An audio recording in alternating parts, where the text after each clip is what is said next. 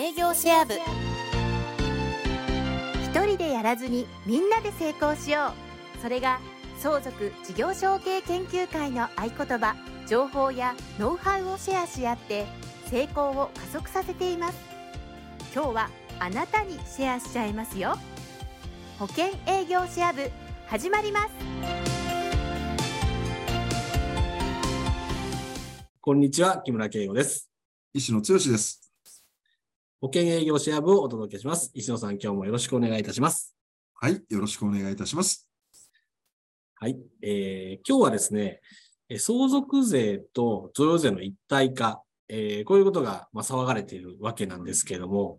えー事例としてですね、うんえーいい事例が、えーはいあったということですので、うんこのあたりをですね、ちょっとおはい話しいただければと思いますので、よろしくお願いいたします。はい、承知しました。あの相続税、贈与税の一体化で税制が変わると、来まあ、実質的には来年からなんですけどもね、えーこれ、えー贈与をどう考えていくか、歴年課税制度と相続時生産課税制度という贈与の制度、これをどういうふうに使っていくかっていうようなポイントでですね、実はあこれも講座の中の事例として使っている話なんですけども、具体的には、えー75歳の未亡人のお母様。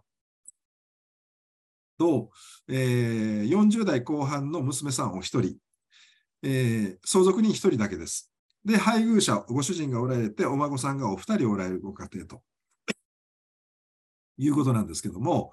そのご家庭で、お母様、おおばあ様ですね、えー非相続人のおばあ様、えーマンションは、これこれは大体2500万ぐらいの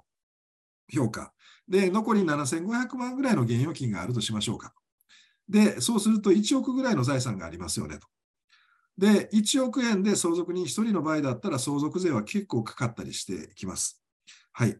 で、ここの相続税、えーもう相続人がお一人ですので、具体的には分割対策というか、荒相続はあまり考えなくていいよねと。で、現預金もいっぱいあるので、納税資金も問題ないよねと。そうすると、やはり、この案件、失礼。この案件は、あ節税、相続税をどう抑えていくかとなると、贈与をどう活用していくかというようなあ話、もしくはまあ不動産、賃貸、ワンルームのおまあ、マンションとか、あそういうものをですね、えー、1部屋、2部屋購入して、えー資産を圧縮するっていうタイあの節税対策もありますけども、ここではちょっと贈与をどう考えるかというところをお話をしようと思うんですけどね。具体的に大体、えー総資産が1億円ぐらい。で、75歳って言ったら非常に微妙で、えー長生きされるとすると100歳ぐらいまで長生きされる可能性もありますし、ということで、えーこれがどれぐらいの読みを全うされるかはわからないんですけども、具体的にはまずは何と言っても、110万円の今までは歴年課税の非課税枠はうまく活用しましょうよっていう話にはなると思います。そこから言うとですね、今までの場合だったら相続人である娘さんもお孫さんお二人も、場合によってはお婿さんも、その110万をうまく活用していきましょうよっていう話になるんですけども、ただ、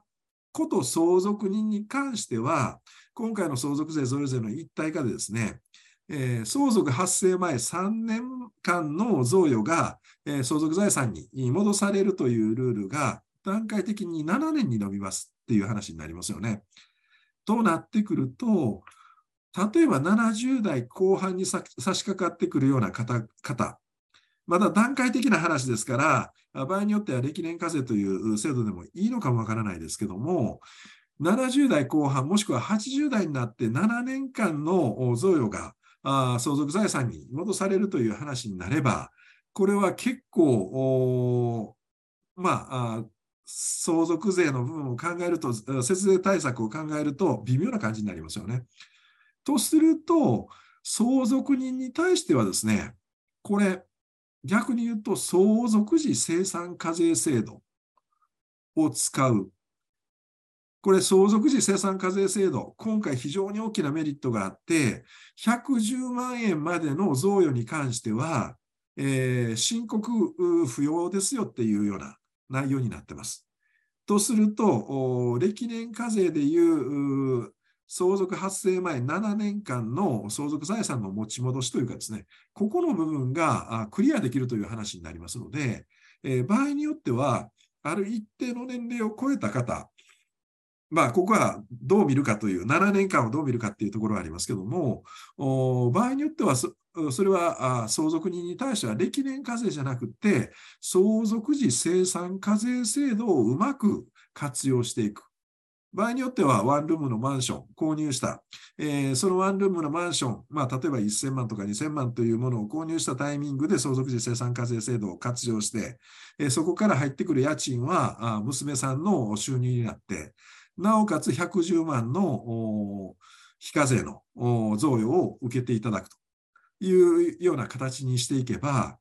まあ、節税対策という観点から言うとですね、非常に有効な対策を打てるというふうに言えなくはないかなと思いますので、これはまあちょっとしたアイデアというかですね、これからかなり主流になってくる可能性はあると思いますけども、具体的に具体的な案件をやっていかないとなかなかこう実感として感じられない部分。これがまあうちの教会の中ではですね、その事例の中からこうやった方がいいよねっていうようなものが出てきましたんでね、今日はせっかく皆さん、視聴者の方に何かプレゼントというかですね、具体的に今回の税制が変わったことによって対策がある程度変えた方がいいかどうかっていうところですね、そのあたりのま気づきの部分として、こんなお話をさせていただくと参考にしていただけるんじゃないかなというふうに思って、この事例をお伝えさせていただきました。はい。はい、ありがとうございました。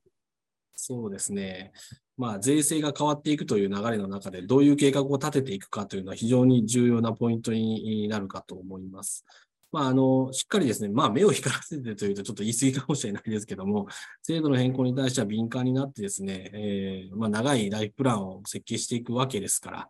えー、そこに対してしっかりと合致したものを提案できるような形、まあ、それが非常に良いコンサルなんだろうというふうに思います。えー、石野さん、今日もありがとうございました。はい、どうもありがとうございました。あなたがシェアしてもらいたいこと、お聞きになりたいことなど、ご質問を募集しています。保険営業シェア部で検索してお送りください。YouTube でもお届けしています。今日のシェアを活用して、みんなで成功しよう。